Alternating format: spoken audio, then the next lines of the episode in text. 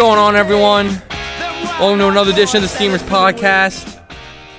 This is season one, episode 22, another solo. Scoob is out again today. But your boy Greed's here. Not a lot of positive vibes today. There's, it, it was just bad last night. Or Mon- Sunday night. I mean, we just got absolutely tanked. I woke up today and just got him. It, it, like it, there's just no motivation to go to work when when something like this happens. Nothing. Monday is like it, it's just it's a shit show. You don't want to do anything. You don't want to go anywhere. You just want you just want to move on. I literally pulled out my driveway. I was like, if there was a better day for like a Sixers hype video, yeah, I would need someone. You would need to convince me how because this is this is what we need. The only positive thing that I had happen to me this weekend was that my mom made buffalo chicken dip for the first time this this season. Like once this season. And what happened? I lost in FanDuel because of Marvin Jones' dumbass. And and the Eagles got absolutely demolished last night. It, I mean, I'm just it, it's like that was my positive. Buffalo chicken dip was the only takeaway, and don't get me wrong, some good ass buffalo chicken dip. Those who know, you know. If you know, you know. If you don't, I feel sorry for you because you had to go today with no buffalo chicken dip, doing your same old routine, and the Eagles lost. You just you that sucks for you. But that's my positive. I mean, someone's got to give me something else. What what happened? We cut Orlando Scandrick. That doesn't matter. No one cares about that. He he played like what? Seven quarters for the for the Eagles. Useless. We've cut. I mean, it, it's like Jim Schwartz is basically throwing guys in there he's had all season, or people that like Zach Brown we had all season. Cut them. Then the new people we signed, Akeem Spence and Scandrick. I can't believe I can't even, I, I don't even care about him anymore. Now they're cutting them.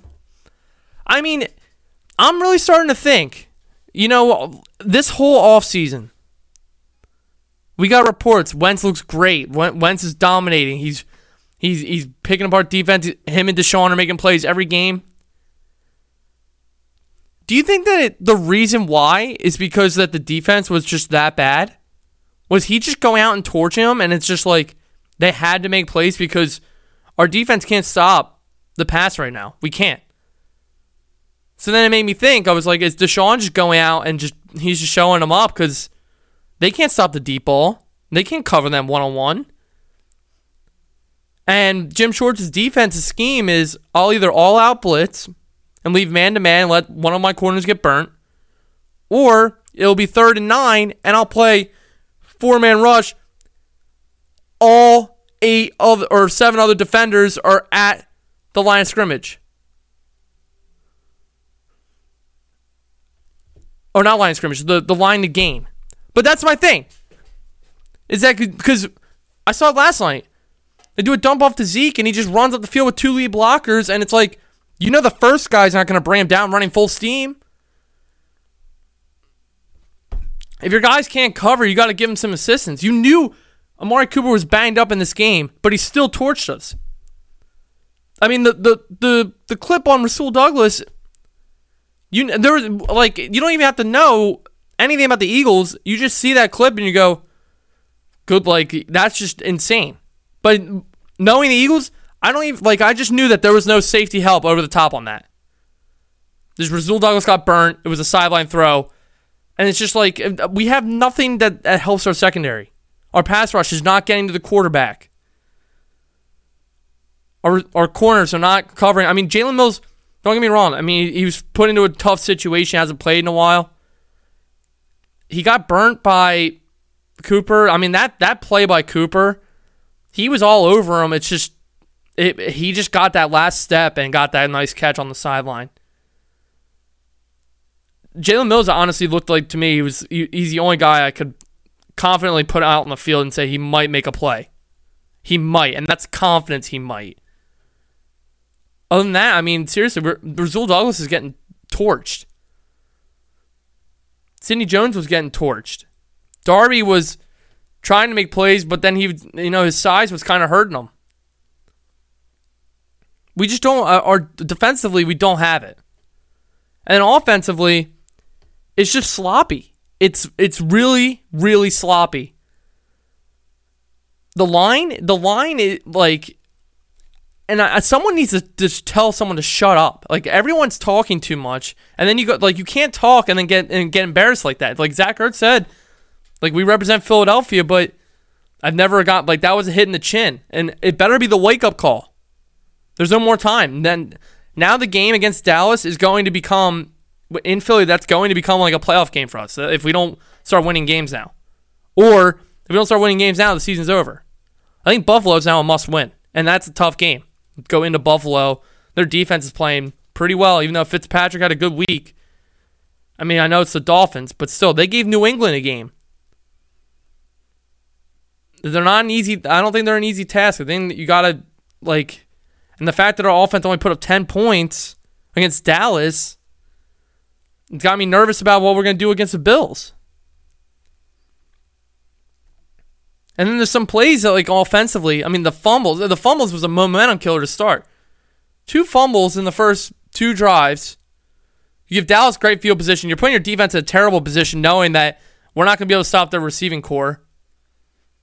And I, I mean, it, it's just momentum. It, it's like, and I hate the idea that the press is getting on Doug Doug Pederson's back about deferring the first half.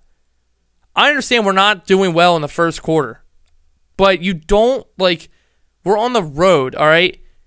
If they're deep, if you come out and you're on the road and you f- fail that first drive, if you go three and out, you don't get across 50, you don't even get a first down, you turn the ball over, all the momentum in the first quarter is already on the home team.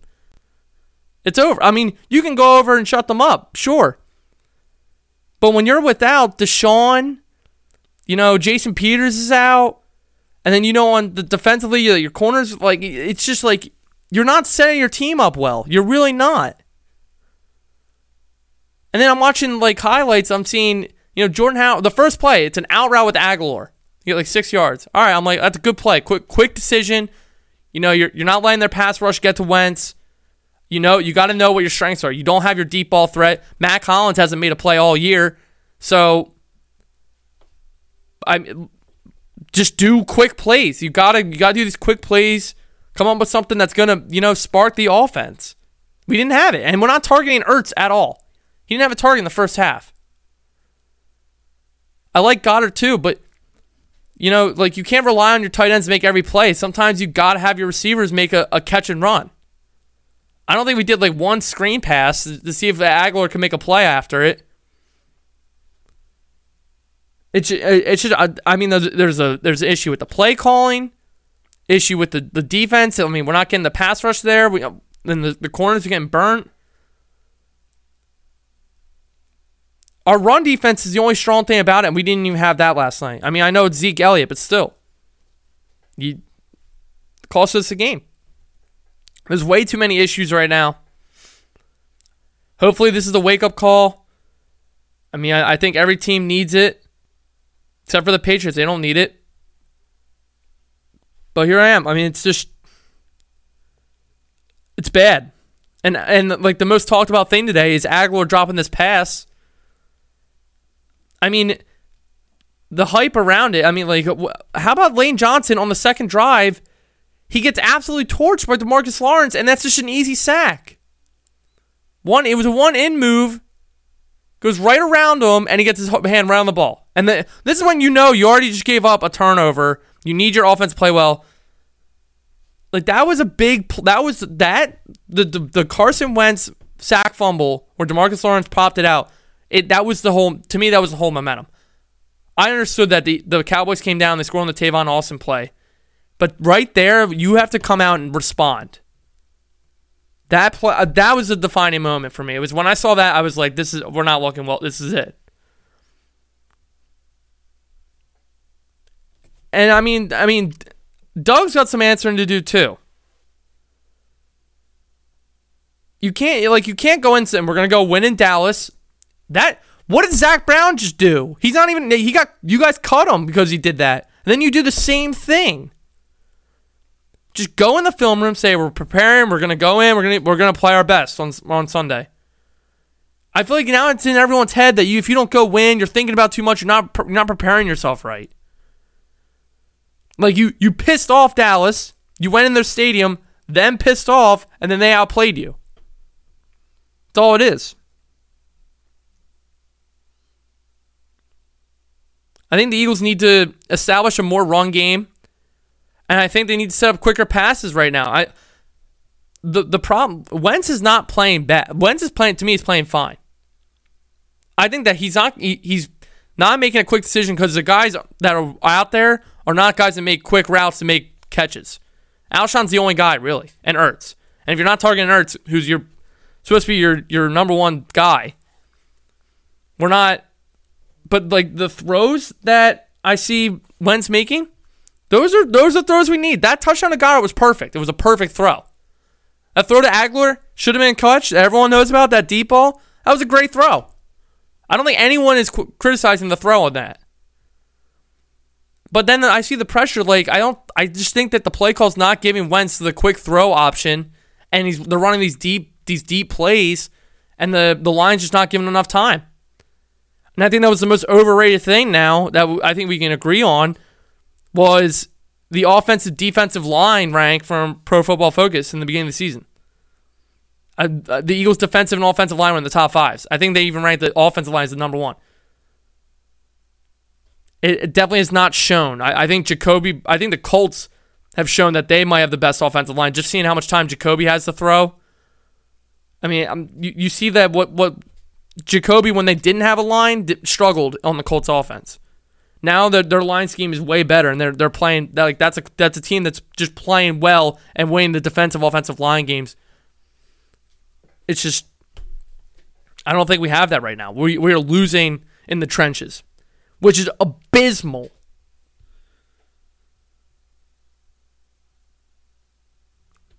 A lot of problems with the Eagles. And I think that it to go off of what we need to do is they need to come out motivated. And I, I don't think Howie's going to make a deal. I really don't. I think he, he's going to let it play out, see what happens.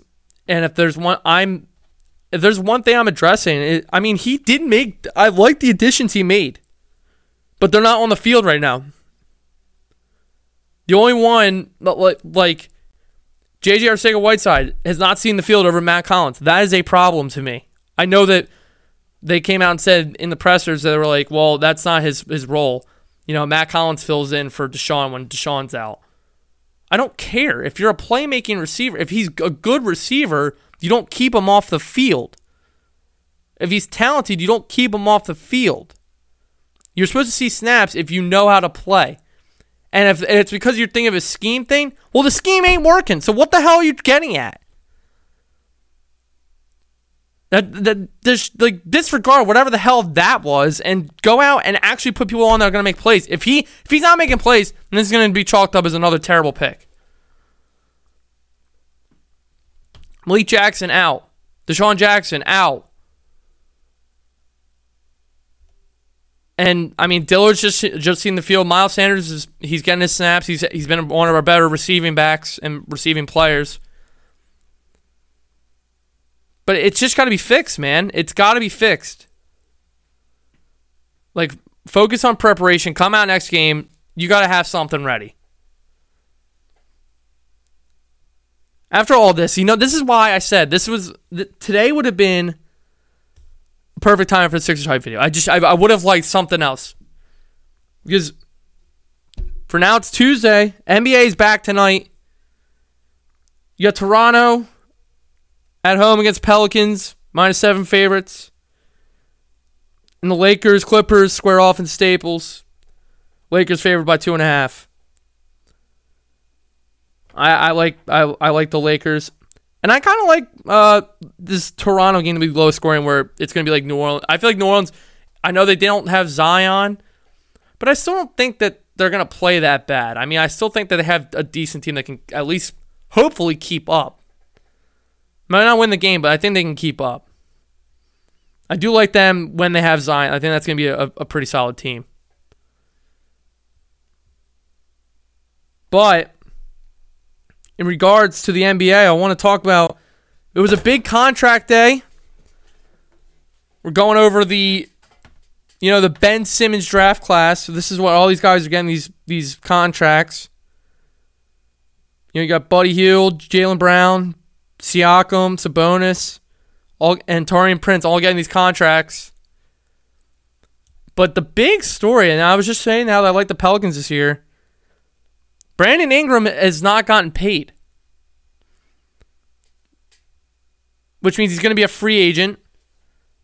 Is and I'm what I'm trying to understand is they made this trade. They gave up Anthony Davis. Obviously, Ingram was had to be a significant piece because they didn't get Kuzma. They went they got Ingram. So this is like a this is a big deal because back when the Sixers were on the clock and people were debating, like there's the Chauncey Billups clip of him saying I would take Ingram. Like this is like a this is like a prove it year for Ingram, and this has got to tell you something. Like people thought that this was like a like a Durant type. He's like a, a small forward, lank that can shoot, like a really good scorer. He's had some twenty point games, but he he's not gotten consistency. I mean, this is this is a year of proof. I think it's a big deal when you see a top pick like this not get paid. I mean, Jaylen Brown got paid, and he's been coming in and out of the bench. I actually that was back when that pick happened. That people said that that was a reach. They went down a little bit to get him. He's not. He's not. He's a pretty solid offensive player. He does doesn't have a reliable jumper. If he had a reliable jumper, he has the the game. He knows how to get to the basket just as good as anyone. He would be a twenty point scorer if he had a, a reliable jump shot that you know he could make moves with. I don't know. He's not the same type of player as Simmons, but so I wouldn't be giving him a max deal but he's still a solid player. I mean, I, I, I don't hate it. He can develop more, but he's that was probably the biggest contest. So I mean, Siakam got paid. He's been also a guy that's just been developing more and more. You see him; he's got he's got games where he's dropped thirty, and especially in the playoffs, he was a big reason when they won. He's just freakishly athletic, and he knows how to score, and he's been developing more and more. So I can't say that's why I didn't consider him as my breakout player, like most improved, because he's obviously going to get a lot of volume. But I mean, we saw this the flashes last year. So unless he becomes like a like a he's averaging like 25 a game and they are in the playoff contention, I, I don't know if I can give him that most improved. Still a good signing. And Sabonis gets signed. Yeah, he underrated like double double player. Just he like he and he he he's a good rebounder. But I mean, again, he's not the really the stretch type. He's not a bad guy with the shot, but he's not a stretch. And I think that's what the league's trending towards is stretch players. As you see, like Embiid, Horford got his shot going. I think the, the centers that can shoot. But yeah, like I said, Ingram's going to be the big big headline to watch. I think it's crazy that I mean you see that these there's it's like every other year now we're seeing that like one of the top two picks is just not anywhere near what they need to be, and that people I, I someone's got to do something about the scouts. I mean seriously, how many? Um, there's been a lot of whiffs. I mean, yeah, you can say it because of injuries and stuff like that, but I mean, this is a big deal. Like when you get the top pick in the NBA lottery, look at the type of players that like have gone, and look at and see the drop off. I mean, it's just like Ben Simmons to Ingram. When you think about that now, you're saying Ben Simmons. I think most people are putting him around in the top 15 of players now, at least top 20. He's in my top 15. Brandon Ingram, is he in the top 75? That would be like is he like a at least like a number 3 option on a team? I don't know. I don't know. He hasn't been in the winning culture. It I I don't know. The Fultz Lonzo ball draft, I mean, none of neither of them. Tatum was the best pick from there so far. It, it like it there's just this drop off in these in these top top two or three picks. Scouting's terrible. All right, I'm giving myself some time to do a real. This is an interesting segment because everyone knows Patrick Mahomes got hurt. And what does that mean? What does Greed want to say right now? Greed wants to say the Madden curse is goddamn real. And it's been happening for way too long. And I don't think it gets enough recognition. I think it should be everywhere when the Madden when whoever gets selected like when when whoever gets the next next year's Madden for Madden 21 like in Yahoo and like fantasy drafts they should like just mark him as the Madden curse player like next to like his notes say like we expect this guy to get hurt this year or something to happen and it's sad I mean it's sad cuz it ruins the NFL for everyone when you watch like, do you know Sunday night football this week is the Packers and Chiefs. This would have been the five and two Chiefs versus six and one Packers, Rodgers versus Mahomes, Sunday night football. This would have probably been one of the biggest games of the year. And now it's Matt Moore. Just think about that. How much that hurts. How much of a letdown. I mean, Matt Moore, he's been in the league a long time. But this isn't the same player. These are two these two quarterbacks are like two of the strongest arms in the league. And just Aaron Rodgers is coming off one of the best performances we'll have in the in the in the league this year. And it's just it it's it hurts, man. It hurts thinking about it. But let's review why the Madden curse is real. So I I researched this. I found a nice article. It's from Business Insider. If you don't, if you haven't seen it, I actually recommend reading it because it's actually pretty interesting. But let's go back to what they say here. So it all started. They say that the Madden curse originated in '99 with Garrison Hearst, where he broke his ankle. They said this is the beginning. Madden '99. 2000, Barry Sanders retires because he's in the background of the John Madden cover. 2001, they say he doesn't. It was uh Eddie George. That's not real. That's not really the Madden curse. That time the year kind of takes a year off. Culpepper misses five games, and this is like just be grateful for where we are with the NFL now, with some of the QBs because the QBs back then were shit. Culpepper led the league in 33 touchdown passes. At least with scoring wise, we've we've elevated. 03. Marshall Faulk had four consecutive years with 1,300 rushing yards. He had 953 that season. He had 500 less rushing yards. Like the dude was the, the dude was the like the real time like Saquon. Like that's what he was. He was just the the the, the running back every week just goes off. And then he, he just shit. 04, unbelievable Michael Vick breaks his leg in the preseason. That was just terrible because that was I remember using Michael Vick in that game. It was like me throwing a football. It was just unreal. Scoob would not have liked that if I said that right now. He would probably would have ripped me. But freak you, Scoob. Oh, 06, McNabb. Missed, missed six games. I don't even consider that the curse. You know what the curse was? McNabb in general. McCurse. You know why? Because after, when he got on the Madden cover, I can't think of what he did. He literally didn't do anything. I was so sick of McNabb at that point. I was like, we, we need a new QB. So the Madden curse underratedly ruined McNabb's career. Here's a huge one 07, Shaun Alexander. He had 1,800 yards and 28 touchdowns. Probably the most, one of the most unreal seasons ever. Next year, he misses six games, and then his career shortly ends after that, which wasn't the same. Another career ending Madden cover. And it, he didn't, his career obviously didn't end there, but it went from like one of the most promising to like just wow.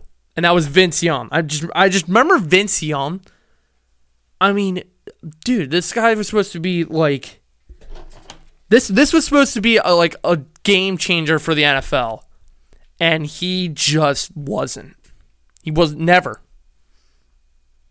I mean, what the hell was Vince Young? He came into Philly, wreaked absolute havoc. Like just putting a curse on us. And then he left. And no one heard from him again. That's a lie. Someone heard from him. 09. Brett Favre's not really a man curse. This is when he came out of retirement. But the thing about it probably would be is that this was when he got traded and he came out of retirement from the Packers because they had Aaron Rodgers. And then the Aaron Rodgers ends up taking the Packers like I think it's a year a couple years later and gets them a Super Bowl. Because I think Favre played a couple seasons before he retired. So it's more of that Favre got forced out, got a new team, and that team and the Packers ended up going to the Super Bowl and getting a Super Bowl. 2010, the shared Polamalu Fitzgerald, one of my favorite Super Bowls ever. That's the Santonio, Hol- Santonio Holmes catch. But the next season, after Polamalu's insane season, the dude used to just jump over the line like it was nobody's business. Like, I wonder what would happen if someone tried that today, where they timed the snap and just launched. And like, could you imagine if someone like a, if, of a safety just launched up in the air at like Aaron Rodgers or like Mahomes? What the NFL would do? He'd be he'd be out for the season. Like Polamalu had his own reputation. And then that next season after that, he missed 11 games. The Steelers didn't even make playoffs.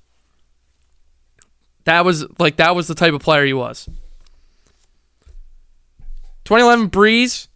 There wasn't. This is another one that was questionable, Madden curse, but apparently he had a broken leg. He played through it. I that would be hard to believe. But they lost the, the, the thing that the note they made was they lost to seven nine Seahawks, which that if that happened to me, that's like us. That like that was like if the Eagles were like a number one or two seed, and we lost to like like the Eli Manning Giants, seven to nine. That like that would that's how much that would hurt. Here's like probably the one of the most known ones, and it's Peyton Hillis because he went from like he was like one of the top running backs. He had 1,200 yards in 2012, and then next year he missed six games, and then his the rest of his career. So he had 1,200 yards in one season. He went 600 yards the rest of his career. Imagine that drop off. Like I, I just that that's insane. Adrian Peterson. He beat the shit out of his kid apparently. I'm not saying apparently he did. Madden 25, he was out for the year. Scumbag. Madden 17, Gronk played in eight games. Madden 18, Tom Brady. Oh, dude, this isn't a curse. Yeah, it is. You just haven't read the. You haven't read the papers. Madden 18, Tom Brady on the cover. How can it be a curse? How do you take down the GOAT? How do you do it? I don't know. Maybe Nick Foles comes in, 41 33. Take him out on the big stage. Brady was playing, played well that game. The Patriots were a great team. But then they didn't win. They didn't win Super Bowl that year. Madden 19. This is just a, a, a, continuous story. Antonio Brown is not even in the league anymore. After he didn't even get hurt, nothing. He had a monster season. People said that the curse was broken. And then this whole fallout with the helmet. No, people think he's gone mentally insane. I'm waiting for him to just show up to the Steelers and just be like, "Well, what time? Where? What time's the bus leaving?" Like he's just uh, no one knows his next move. I'm still waiting for it. He went to freaking college. What like what? That's a cur- that that how does a player go for being on top of the NFL? This is what this is what the curse is. It, this is what defines it. It's when someone will be on top. It's where th- they know this player is like one of the faces of the NFL right now. What they're doing, their team, like it's just. And then he literally is not even in the league the next year. It's just it's it's it's unreal. And I don't get why we don't talk about this more. It's literally been happening for 20 years. AB's just one of a couple clowns from the Madden cover. Who who who picks the Madden cover? I mean, it's got to be a committee. I wonder I wonder who's like how do you get voted into this committee cuz you have some talent. I'll give you that. There's some talent in picking the Madden cover. 'Cause I don't know how you do it, but you're you jinx people. You're evil. The Madden witch trials.